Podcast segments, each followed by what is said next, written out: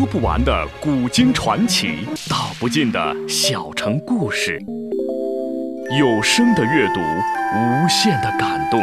小说联播。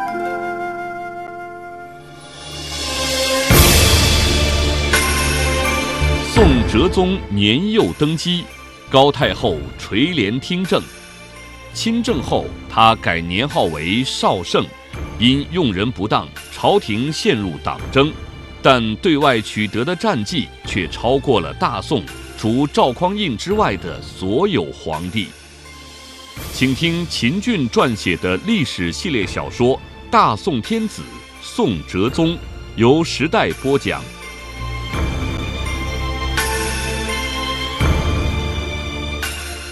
凡是老皇帝驾崩、新皇帝登基，兄弟之邦都要遣使者到汴京吊丧，并祝贺新君。对于这些使者，新皇帝要一一接见并赐宴。可新皇帝赵煦还不到十岁，从来没有见过异国使者，万一害怕了，亦或是说了一些不该说的话，做了一些不该做的事，那会被异国使者轻看、耻笑，甚而引发两国争端。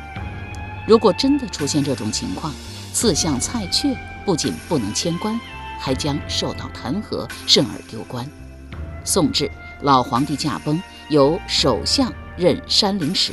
葬过老皇帝后，山陵使的职务自动解除，而且也不再担任首相。神宗驾崩时的首相是王圭，王圭如果不再担任首相，不出现意外的话，作为次相的蔡确就可以自然而然地。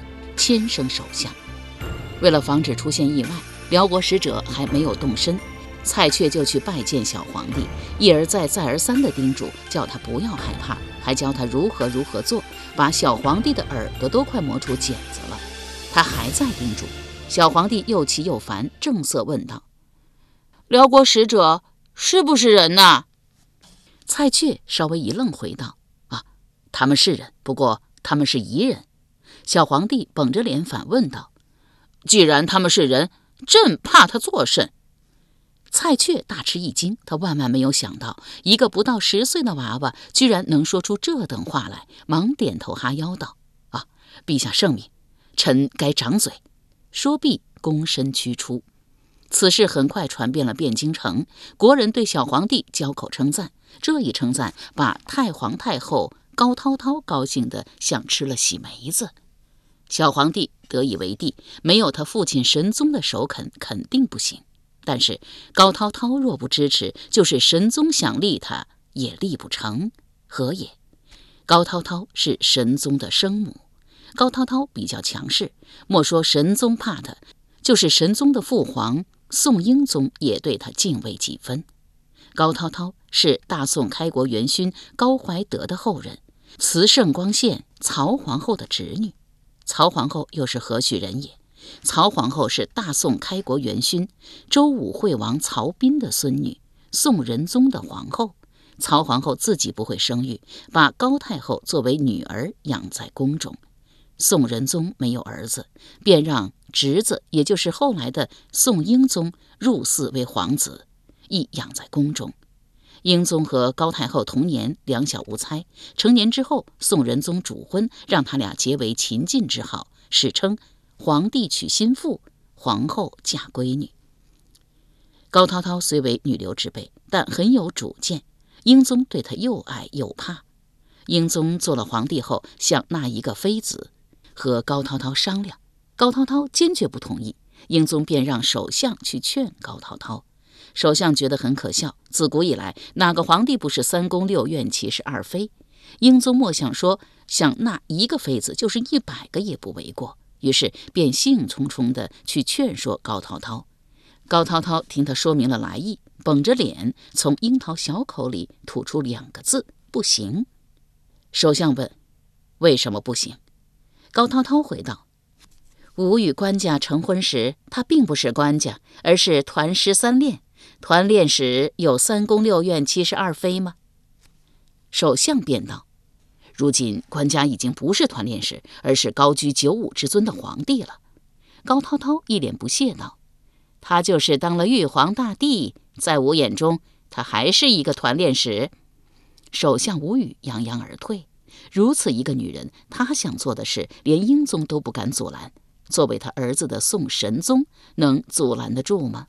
况且小皇帝立为太子时，宋神宗病得连话都说不出来。当时可以做储君的有三个人选，而且不管选谁，都有古制支持。古制储君之力，有敌立敌，无敌立长。何为敌？敌就是皇后所生的儿子。宋神宗的皇后姓向，太宗朝宰相向敏中的曾孙女，一生未曾生育，何来嫡子？没有嫡子，那只有立长了。神宗的庶子一共有十四个，前五个早夭，第六个名雍，后改名为赵煦，也就是宋哲宗。虽然还不到十岁，但在诸皇子中年纪最长，立他为储君，符合古制。但是古制中还有一制——兄终弟及。兄终弟及源于殷朝中期，其后的朝代立储或嫡或长，与兄终弟及之制交替出现。大宋的开国皇帝赵匡胤驾崩后，继承皇位的就不是他的儿子，而是他的二弟赵光义。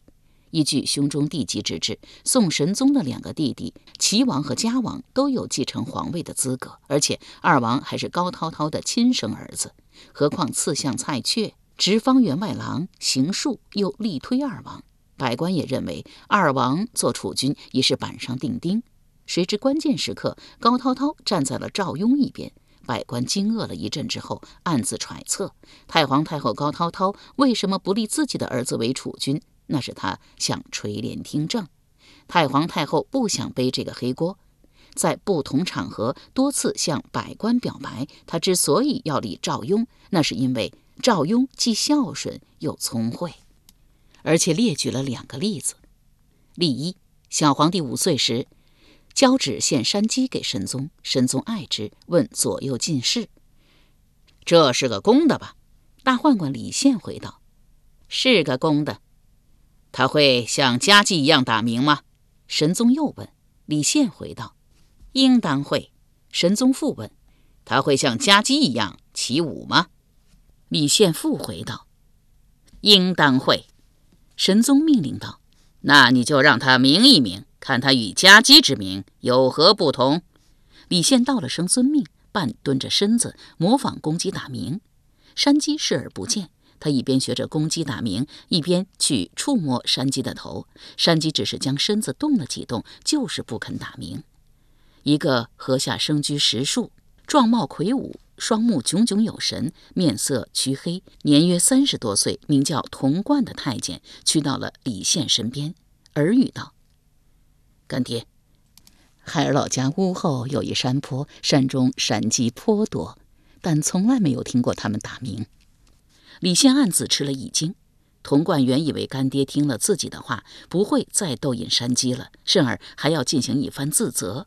谁知李现不但继续逗引山鸡，还反问道：“童阁长，你刚才不是给咱家说山鸡会鸣，但只在夜里，是吗？”童贯既惊讶又困惑，他怎么会这样？我明明告诉他山鸡不会打鸣，他却说我说山鸡只在夜里打鸣，难道是听错了？不，自己耳朵一向好使，不会听错的。既然不会听错，为什么要这么说？想到此，便把二目移向李现，李现也在看他，且似有所示。啊，明白了。他刚才已经回答皇上说山鸡会鸣，这会儿若说山鸡不会鸣，岂不是自打耳光？他是想借我的口找个台阶下呢。我若是给了他这个台阶，可能要犯下欺君之罪；若是不给，他将无法下台。他若是下不了台，就会怨恨我。在宦官中，他的官职最高，势力最大。他若是对我产生了怨恨，这皇宫我就很难再混下去了。且不说事关我潼关的前程。他还是我童贯的恩人。十四年前，我童贯因色杀人，亡命天涯，是他出主意让我自残入宫，方捡了一条小命。又是他将我童贯认为义子，言传身教，甚而领兵打仗，还要把我带在身边。没有他的提携，就没有我童贯的今天。无论从哪个方面讲，我都应该帮他一把。即使犯了欺君之罪，顶多将我罢官流放。何况山鸡会不会打鸣？众说纷纭，想到此，横手说道：“啊，回都督之，咱家刚才确实说过，山鸡会打鸣，却只在夜里打鸣。”李宪追问道：“童阁长何以知之？”啊，咱家傍山而居，山上山鸡甚多，他们昼伏夜出，昼伏时未见其鸣，夜出则闻之，故而咱家说山鸡只在夜里鸣。李宪哦了一声道。怪不得咱家无论怎么逗他，他都不明。他站起身来，一目神宗，满脸陪笑，说道：“启奏陛下，臣孤陋寡闻，臣只知山鸡会鸣，但不知他只会夜里鸣，请陛下治臣孤陋寡闻之罪。”神宗微微一笑，说道：“都督之不要自责，山鸡只会夜里鸣，朕也是第一次听说。”朕这会儿很想看一看山鸡起舞的样子，与家鸡有何不同？李宪这次变聪明了，拜耳说道：“啊，家鸡起舞也不是随便哪个人让他舞他就舞的，何况山鸡呢？以臣之愚见，宣斗鸡师上殿，让斗鸡师指挥山鸡起舞较为妥当。”神宗曰：“都督之所言甚是，当即宣斗鸡师上殿。”斗鸡师虽然能够指挥家鸡起舞，但他用尽了招数，山鸡仍是置若罔闻。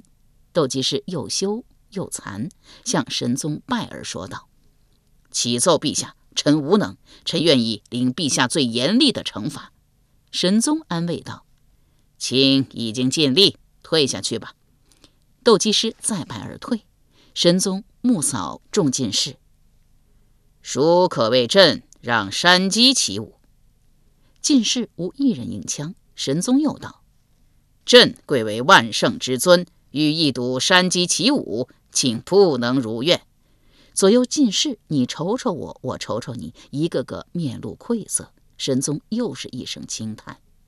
当他几近绝望之时，一个至声至气的声音飘了过来：“父皇，孩儿有一个办法，可以让山鸡为父皇起舞。”众人寻音望去，这说话的人竟是不到五岁的皇子赵雍。神宗喜而问曰：“雍儿有何方法可以让山鸡起舞？”赵雍回曰：“请父皇立一面大镜子，让山鸡站在镜前，自是其影，山鸡就会起舞了。”神宗当即命进士照赵雍之言而行。那山鸡站在近前，见内有一美丽山鸡，扑扇了几下翅膀，翩翩舞了起来。神宗大喜，吾儿真神童也。神宗病倒后，不到十岁的赵雍每天守候在病床前，除了照顾父皇之外，还默默地抄写了三卷佛经，为父皇祈福。由时代播讲的秦俊历史系列小说《大宋天子·宋哲宗》正在播出。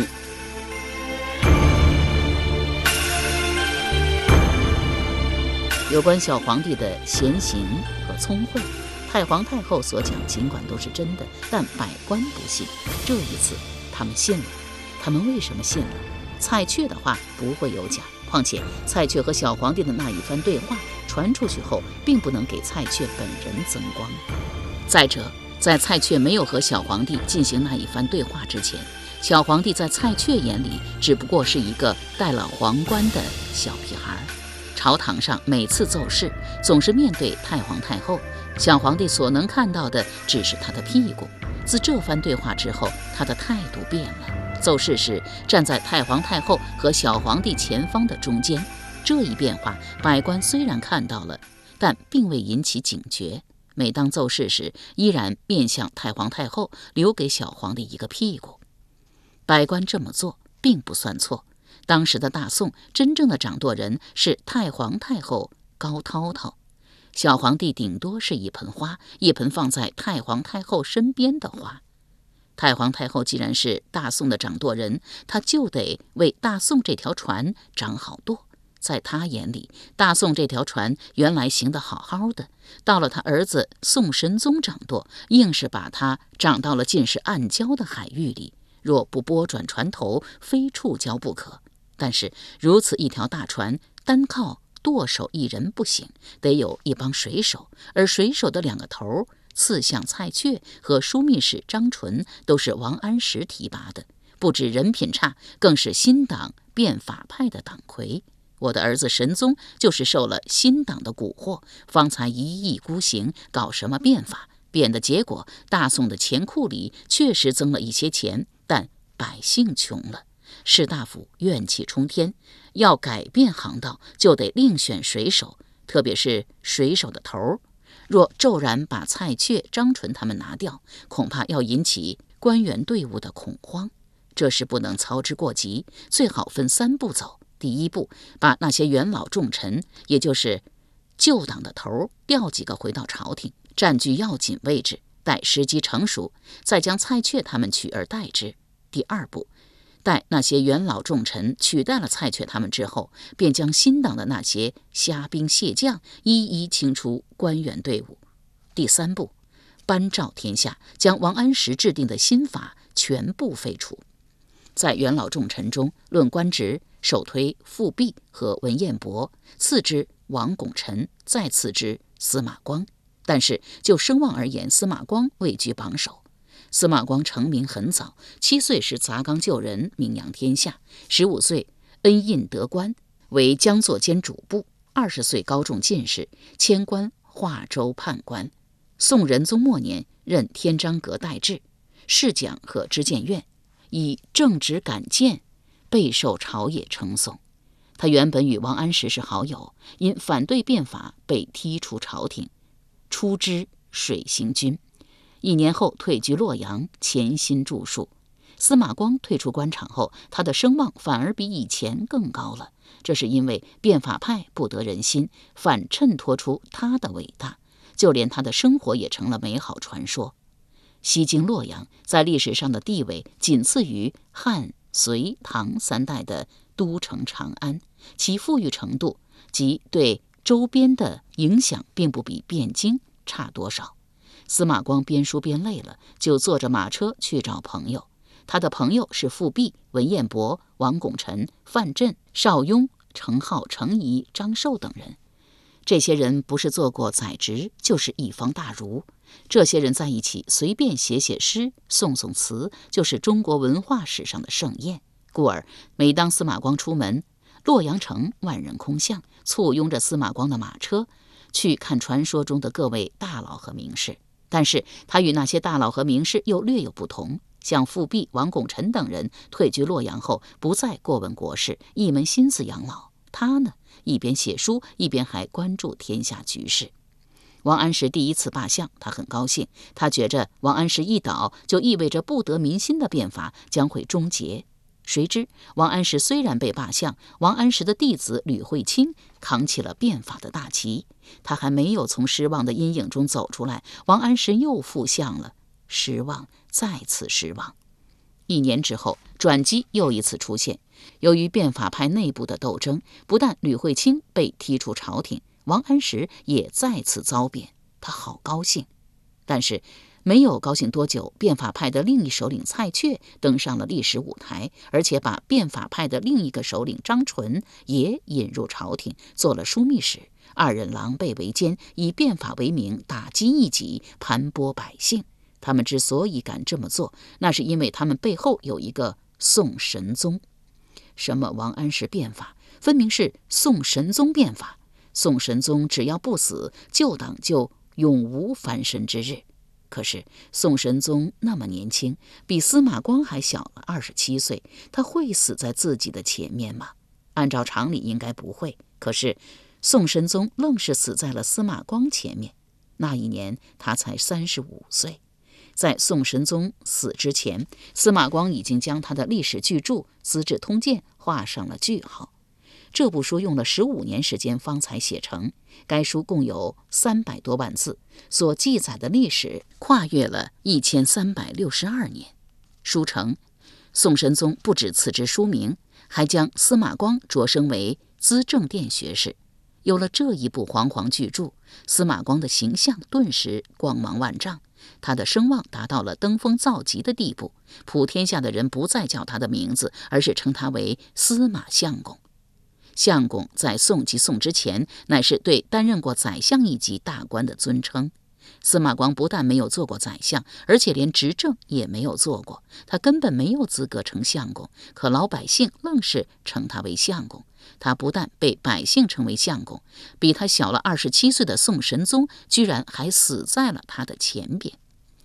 皇帝驾崩，司马光作为一个不在京的半治世的大臣，本来没有资格进京奔丧，但他硬是坐着马车跑到汴京。他的马车一到都门，便被卫士发现，额首相庆道：“司马相公来了！司马相公来了！”沿途百姓涌上街头，争睹司马光的风采，以至于道路堵塞。后来者挤不进去，便爬树登房，把十多家的屋瓦都踩坏了。百姓高声喊道：“司马相公，请勿归落！”司马光见众百姓一唱百和，反倒一聚起来，调转车头返回了洛阳。太皇太后听说司马光到了汴京，欣欣然曰：“他来的正好。”当即遣内侍梁维简去召司马光。梁维简环报道：“司马光走了。”太皇太后愕然道：“他不是进京奔丧吗？怎么又走了？”梁维简回道：“他觉得他没有参加先帝的丧礼的资格，所以走了。”太皇太后一想也是，司马光声望再高，毕竟不是一个现职京官，没有朝廷的征召是不能进京的。先帝的葬礼，连曾经做过首相的王安石都没有邀请，他更不在邀请之列，不由得轻叹了一声。数月后，神宗的丧事已毕，太皇太后便遣梁维简去洛阳向司马光请教治国之道。十五年，司马光整整等了十五年，方才盼来了说话的机会。他有许多话要说，想了又想，则要说道。请广开言路，照榜朝堂。梁维简环报太皇太后，太皇太后欲要召行，蔡确跳了出来，创六仪入奏，奏书称他对广开言路极为赞成，但对那些别有用心之人要立法无赦。何为别有用心？借广开言路之机，因有所怀，犯非其分，或擅摇重击，或迎合旧令。上则侥幸西进，下则玄惑流俗，有一相犯，立罚无赦。太皇太后将蔡确之书一连看了三遍，遣梁维简持书去见司马光。光阅之，愤然道：“这分明是巨谏，若照蔡确之六义，百官只好不言。已经开口，便犯此六语了。”梁维简点头称是，连夜反辩。两天后，太皇太后诏榜朝堂，广求谏言。